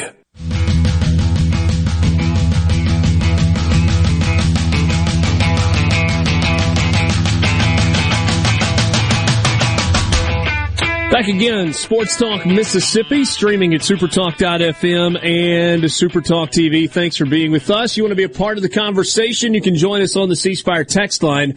Right now, though, we go to the Farm Bureau guest line. Check out favorites.com and go with the home team, Mississippi Farm Bureau. Todd Wade joins us right now, former All SEC offensive lineman, went on to play and have an exceptionally uh, successful career in the uh, the NFL. Todd, appreciate a few minutes of your time uh, to to talk some Egg Bowl. What's up, my man? Uh, doing well. Thanks for having me. So when I say Egg Bowl to you, as someone who grew up in the state of Mississippi and, and chose to go to Ole Miss, what's the first thing that jumps to your mind? And just animosity, um, intensity, uh, weather like we're about to experience easily. We uh, we may get one of those rainy nights this year. So your Egg Bowls were 96, 97, 98, 99, right? Th- those were the four that you played in? Uh, correct. All right. So the 97 game out of those four, I'm assuming is the one that, that really comes back to your mind. It's kind of a gray, rainy day in Starkville that day. Everybody knows how it ended with the, the two point conversion. Kind of walk me through that game and that day in particular. You know, um, it was it, just as you described, um, and it had kind of a cloudy day. It, it rained and um, just was kind of off and on. Uh, first thought was, well, you you had a you know when everybody goes out on the field to warm up before the game, uh, the linemen are usually the last ones to go out. So you had the snappers were already out, but the offensive linemen, defensive linemen, linebackers, and and uh, I believe that was it. We're still we're still in the locker room stretching, and the reason why we're stretching because the field was wet. So we were just going to uh, stretch in the locker room and then go out kind of and warm up. But never forget, um, sitting there stretching and just kind of quietly talking among, and uh, you hear a roar of the crowd, and but you didn't really know what was going on. You know, it could have could have been anything. Um, but then that's just up the ramp, the Leo Still Center, ran up that ramp, and so there's a fight. There's a fight, and Benji Pierce, our, our strength coach. Well, you hear that, boys? Go get them! Everybody, we, we all we all jumped out. I, I remember uh, running, you know, and uh, I was uh, wearing spike cleats, running down there. Uh, I don't want to uh, fall down on my way, way down. And I remember Derrick Burgess passing me uh, as I was as I was running down there. So we're, we were running down there. By the time we got there, I remember my offensive line coach uh, Hugh Nall. He had grass in his hair. Uh, I think a state player that knocked him over, and uh, it was just kind of pandemonium. But it was just it was just at the um, the, at the breakup of that fight, and then you know then just the whole the whole game um, was just very intense. Uh, the fans at that you know that time it was just so it seemed like much more local, local in recruiting, local everything. Uh, neither team was um, didn't have the brand that they do today um, as far as recruiting nationally. Uh, so it was, there was it was a little more heated in state uh, with recruiting and everything, and uh, just you know it was just it was very teams were close and um, in records, and it was very competitive. So the two point conversion play at the end, you know, Matt Luke has has said in the past that they didn't have you, you guys didn't have overtime in you. you. You were worn out. You were out of gas. So so tell me about the conversation leading up to the let's go for two and try and win it right here. You know, we're, a lot of us are still on the field, just kind of kind of waiting, and uh, they made decision. They made decision on the sidelines, and that was it. Uh, you know, it happened honestly so fast. It, was- it was much like the uh, that LSU uh, just recently uh, their big win when they went for two at the end of the game uh, under Chip Kelly. Uh, it, it just it, which I guess is part of the deal. You want to you make the decision, you go and you go for it. You don't want to just uh, take your time um, getting ready necessarily. Uh, and kind of take take you out of the sync of the game, and you may, maybe you can even get on the field fast enough to surprise the defense. But it honestly happened so fast um, that we we just it was just another play.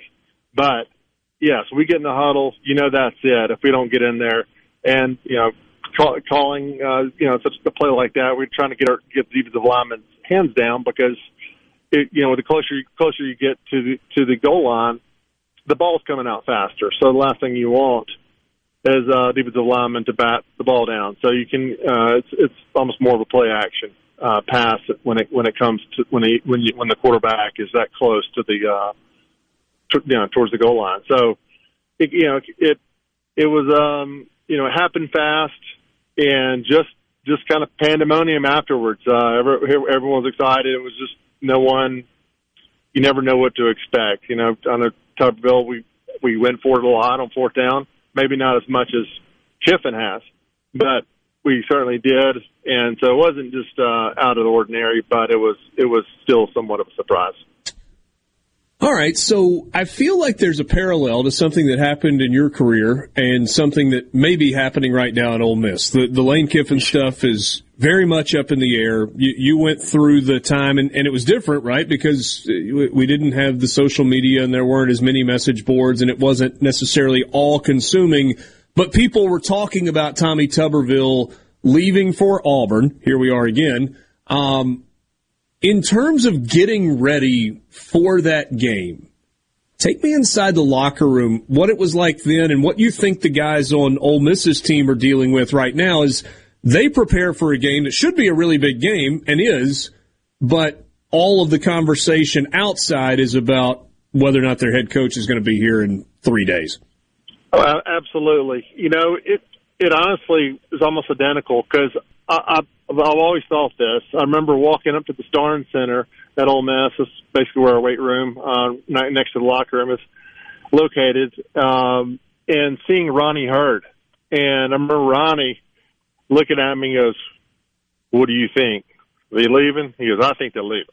I go, "Man, I really that was so." I, it it it reminded me of this because it was it is on the players' minds. The players talking about it. It's it's not a what are we going to do, but it's it is it's the big talk. You can't help it. You're Uh oh, we may have lost Todd. Yeah. Todd, you there? Can you hear me? Yes, can you hear me? Yeah, I just I lost you just for a second. Last thing I heard you say was you, you can't help it. It's on the players' minds. Yes, it is. It's on the players' minds because you're even though you don't have you didn't have social media and uh, message boards like they like they do now, but it's it, it is the big talk, and parents were talking about it. Uh, you know, students, so all your friends are talking about it. So you can't help it. I mean, your coaches when they also mention it in meetings, you can kind of you can read between the lines and kind of know what's what's happening. There would be these um, random snippets that a, an assistant coach might say, or you know, everyone's on position coach um, you know, don't worry about what's happening. You know, things like that. You know, it's you. We kind of we kind of knew, but you really don't. And sure enough, we go to Arkansas and get just crushed. So it, it it is. You know, I don't. You don't necessarily want to blame it just on that. Uh, other things happen. You know, credit to the uh, opposing teams, but it happened to us, and it's, it's you know it's happened. It's happened this year as well. So you know, hopefully, uh, hopefully we have you know a good game plan, and the, the um, I'm sure the staff is um, prepared uh, for this game and prepared the players, but you never know. I'm curious. You, you, you, had the win in '97. Unfortunately, you dealt with, with three losses in that time as well. What what stands out more for you? Is it the win or is it the losses? Because I've heard players through the years say, you know what, it's the losses that you always remember. You know, I can speak for '99 and it's it's it's one of those losses that I always think about, even now, because yeah. it's frustrating. If you and and for me being offensive lineman, I'm I'm always I'm thinking about the offensive line and how the offensive line played. You remember when you lost and the offensive line did not play well. Uh, you'll you know you never forget that. So there's a couple of games during my senior year. Georgia's another one um, that I felt our offensive line dominated, but we lost the game and I felt the state game was the same way uh, against a really talented uh, defensive front, but we we came up short. So it is a it's an unfortunate loss that you know they they got away with one in my opinion, and we lost, and that's it's, it's definitely something you think about. There were some really good backs that were at Ole Miss in the uh, the time that you were there. Who, who's the guy? Uh, who, who's the best back that you ever blocked for? You know, Deuce was uh was really special. You know, and you and you go back and look at him during like his freshman year. We kind of looked at people kind of looked at him like he was a power back, even though he wasn't as big as he was in the NFL. But you know, but yeah. as, as a freshman, he he just you had John Avery was the was the other guy. So you had John, you know, super fast. We, people looked at Deuce like he was more of the you know short yardage guy, but he wasn't. He was a sprinter. Uh, you know, Deuce could fly. So it's um, that's he was a special player. He he could catch. Um, he you know return kicks, do everything, and so you know a, a block for great ones in the NFL as well. Ricky Williams being one of them. yeah. And and you know, fortunately, we were, we led the league in rushing with Ricky. So um, you know, both really good backs. But um, Deuce is always on top of my list. So Todd, thanks so much for your time. Great catching up. Thank you. Thanks for having. me. Sports Talk Mississippi continues.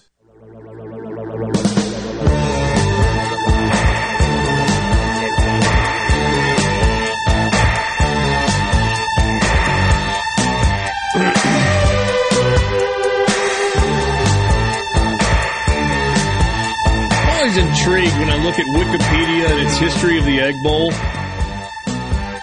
That they're they're games that have names, right? 1906, they call it passing fancy. I'm sorry, what? Passing. What did somebody throw the ball three times in that game instead of the usual one? Uh, I, I think we should bring that back. James C. Elmore Well, they're of Ole Miss caught the first forward pass in the history of the rivalry in 1906. Elmer's kicking accounted for 13 points in a 29 to 5 rout. For the first time, the game marked the end of the season for not one, but both teams. That was in 1906. 1918, gotcha twice. This marked the only time the two teams would square off twice in the same season. At the time, Mississippi A&M won the first contest in Starkville 34 nothing and completed the sweep, taking the second game in Oxford 13 nothing. The Rebels were coached that season by anybody know? 1918 legendary future Mississippi A&M baseball coach C.R. Dudy Noble. Had the great quote about that too. Oh, about living I know what hell. hell's like. I've been. Yeah. Yeah, I know what it's like to live in hell. I lived in uh, coached at Ole Miss. Uh, 1926, A&M streak ends. After 13 straight losses to the Aggies, Ole Miss pulled off a victory in Starkville by a score of 7 to 6. The ensuing melee between fans prompted the purchase of a football-shaped trophy to be awarded to the winner each year upon their victory and kept on their respective campus until the game was played the following year, which the following year was the first game for the trophy, 1927. Uh, let's see here. Skip ahead to another named one, the Immaculate Deflection. Hey, had guffaws. You skipped ahead time. quite a few years there, but yeah. Well, there weren't that many named, but there, there no other named between them. Uh, Okay. 1991, back to campus. First Egg Bowl I attended. Huh? Yep. Mississippi State won Yeah. 24 to 9 in Starkville, 1992. Back to campus Oxford style, the stand. The stand, yeah. Whew. In a defensive struggle that saw a combined 12 turnovers between the two. God. A goal line stand of epic proportions by the Red Death defense ultimately gave Ole Miss the win. Mississippi State had 11 plays in two possessions inside the Rebel 10 within the last four minutes of the contest, but failed to score. The first possession ended on a third down pass that was intercepted in the end zone, but Michael Lowry would bring the ball out to the two. A couple of plays later, Corey Philpott fumbled the ball back to the Dogs, the Rebels' seventh turnover of the day. On the ensuing possession, State had fourth and goal, incomplete, pass interference, keeping the ball alive. State had fourth, uh, let's see here. They put the ball at the two. However, the next four plays resulted in negative yardage, with the final pla- uh, fa- pass falling incomplete. 20 seconds left. Imagine having five turnovers and being plus two in turnover margin. That's a hell of a game. 1999, the pick and the kick. Robert Bean. Hmm. Eugene Clinton with the interception. Scott Westerfield with the 44 yard game winning kick. That was the one that uh, Jim Ellis talked about earlier today. Uh, they label uh, 2003 as number 100. Torrential rain as Ole Miss won that game 31 nothing. And Jackie Sherrill uh, announced his retirement. Or actually, he had done that in the middle of the season. Yeah. He went 7 and 6 in 13 games against Ole Miss. 2007, the comeback. Mississippi State trailed 14 nothing with less than eight minutes to play in the fourth quarter when Eddie O decided to go for a fourth down at the 49. Ish. Then they punted it to um, Derek Pegues. Derek Pegues. Rebels went 0 and 8. And Orgeron was unemployed. Following year, Croom's farewell. The greatest win in Mississippi State history. Oh. Houston Nutt's first Egg Bowl. Rebels would avenge the 07 loss in impressive form, winning 45 to nothing, largest margin of defeat in any Egg Bowl since 1971. Ole Miss finished 8 and 4 and went to the Cotton Bowl. Sylvester Croom resigned hours later. 21 and 38 in his five years. State's biggest win. I can't imagine a, a bigger win than that one. I've always said it. If Houston Nutt could go back in time, Richard, he'd have found a way to win that game 21-17. He'd have found a way to not make it so bad. 2018, they call the Egg Brawl. Hmm. Uh, and 2019, the. Um, you gonna say it? I I don't think I should. So the um, we all know what it's called. The word that rhymes with miss and double dismiss that is uh, another word for urinating. There you go. The whiz, the know. miss, and the double dismiss. That's right. I didn't think about the double dismiss. Yeah. Oh me, what a series!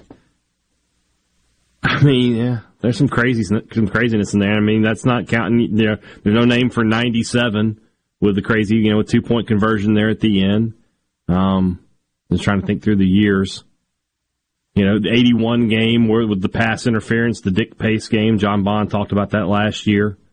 Um, yeah, I, I got a message from a friend earlier today that said um, my favorite egg roll memory: Fourcade keeping it to score the go-ahead touchdown at 81. I was so excited. My parents took me to Hale and Jones.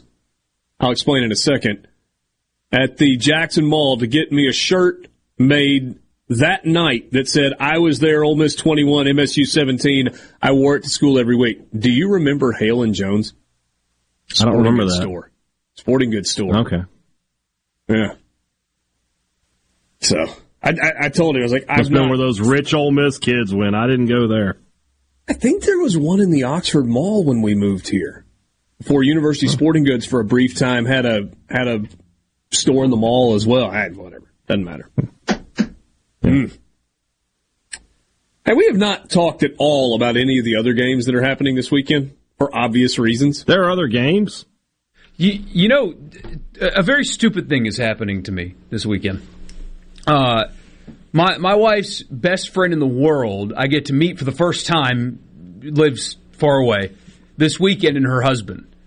Uh, I'm very excited to meet them. I cannot wait. She's a very important part of Katie's life, and because of that, she's an important part to my life.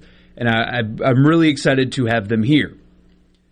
They're going to be here Friday night and Saturday. He's a big fan of golf, although I am apparently a significantly better player. Doesn't matter. Point is, we've got this Kiffin stuff going on, and I have been booked for a nine o'clock tea time on Saturday morning. So I I will be away from phone and technology and everything. That's when it'll happen for Kiffin uh, going to Auburn or whatever. And the Ohio State Michigan game, number two versus number three in Columbus. I'm going to miss both of those things because I'm meeting very important people, but I'm very mad about it. Well, well, two things. One, take your phone, turn the games on in the cart, in the cart, and you can kind of watch football as you're getting in and out. So you can keep up with it. And you need it anyway. That's not yeah, the for the for the the And Kiffin number thing two, if it you- happens. You, you, you should get you should be home for the fourth quarter of Ohio State Michigan. Well, I, I guess I'll get to see the uh, the, the the money quarter, I suppose. But yeah, this stuff Where is you going to go. Oh, refuge. There you go. Yep, they're uh, they're big listeners of ours. They they tell me every time I go. So Love it. I stayed at that Sheraton last Thursday night for the first time. That's really nice. they did a Really nice hotel. Remember they uh, they had us out the there. airport. Yeah, I did. Um, course has really grown in nicely too. It's, uh, they've done a good job. Either way, um, I'm going to be cold and I'm going to be playing golf and my back hurts, so I'm going to not enjoy playing golf. I'm going to miss Ohio State, Michigan. I'm not going to be able to do like an emergency podcast or a post for us or anything on social media because I will be entertaining these people. Like, does nobody respects football season? Mm. Weddings, kids getting born. Have you talked to your wife about this?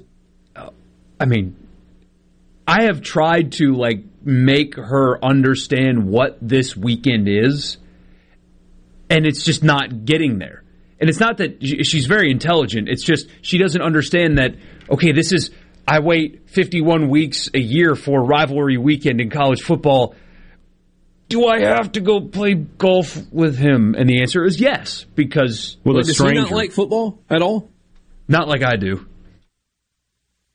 Yeah. Why don't you move your tea time up? Also, I'm I'm going to have issues with him anyway. So he is actually he's he's of Mexican descent. Uh, as I understand it, speaks fluent Spanish and all that. He roots for the Mexican national team. So he and I are going to have a, a we're going to butt heads anyway. El Tri? Yeah, Oh. I mean, come on. You're an El Tri fan? Get out of here. You live in Milwaukee.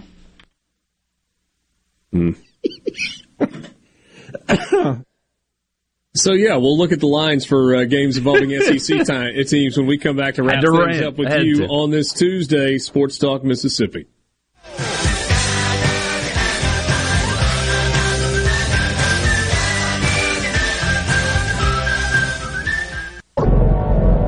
Talk Mississippi. Introducing to you Sports Talk Mississippi.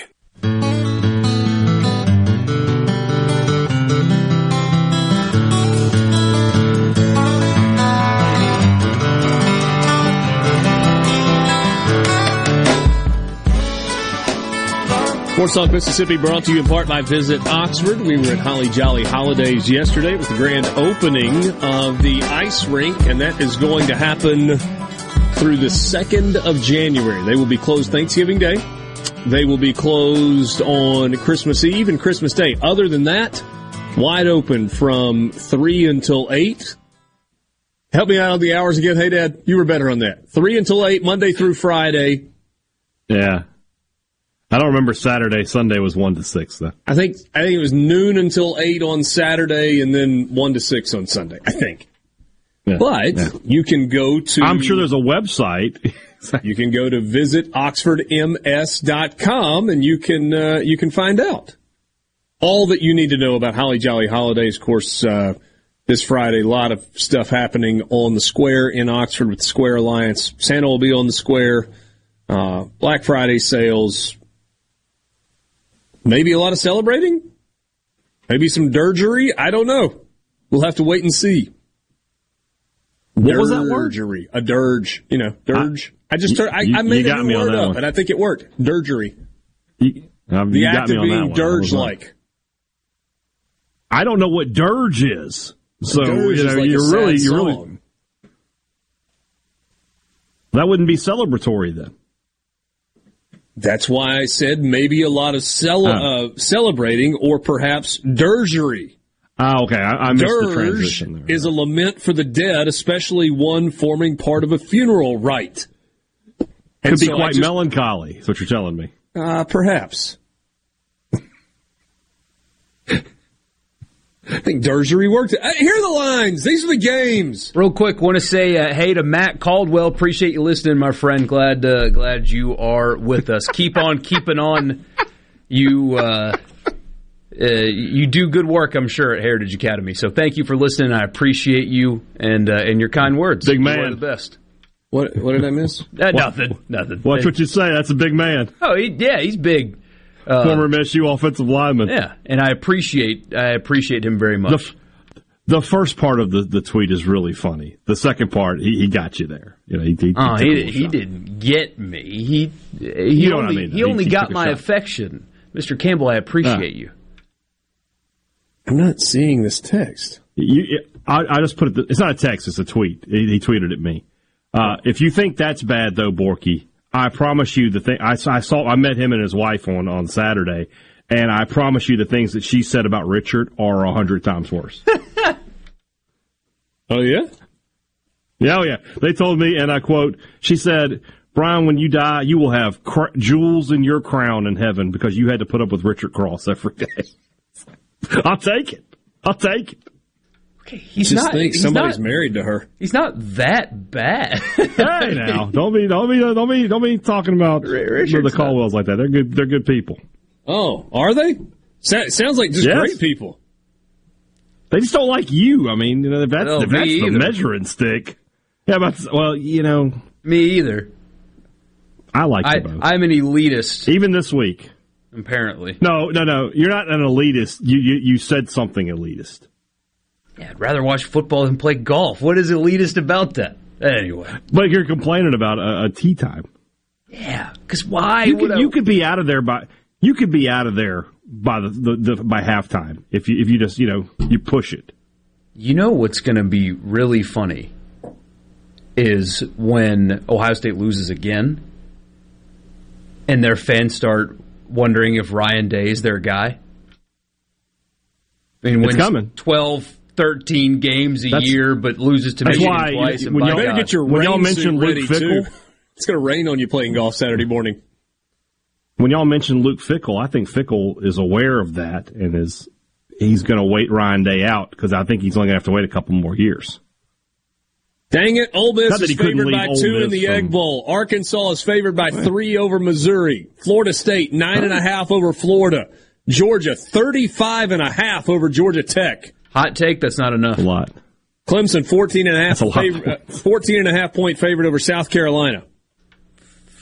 That's a juicy It's a lot of points. That Clemson. Uh, Kentucky is a three point favorite at home over Louisville. Wrong team. Bama's, Patrick. fa- Bama's favored by 22 in the Iron Bowl. It's in Tuscaloosa. That's kind of a small number for Tuscaloosa. Uh, LSU is Cadillac Williams wasn't the coach for those previous ones though. Y- You know, I do feel bad for John Cohen if uh, his hire is not announced yet and Auburn happens to win. a, LSU No, is a 10 Cadillac point knows. favorite over Texas A&M, and Tennessee is a 14 point favorite over Vanderbilt. With Joe Milton. Yeah, Joe Milton can sling it now, but he's really inconsistent. Mm-hmm. His toward is a little off sometimes. Yes. Uh, so yeah, those are the lines. Any of them jump out at you? I think uh, wrong team's favored in Louisville, Kentucky. Ooh. Well, I like the Cardinals there. And that Arkansas one is, is interesting too. Missouri is just due to get a win at some point. They've been so close in these SEC games. They got it. They locked up Drinkwitz for $2 million more a year. There's a win. Big Uh, W. No, that was that was Stoops. That was Stoops. Oh no, they both they both did that. They You're both right. did. Yeah. Missouri trying to get bowl Freeman. eligible when they host Arkansas 2:30 on Friday afternoon. Thanks for being with us, Pearl River Resort Studios. Have a good Tuesday night. Talk to you tomorrow.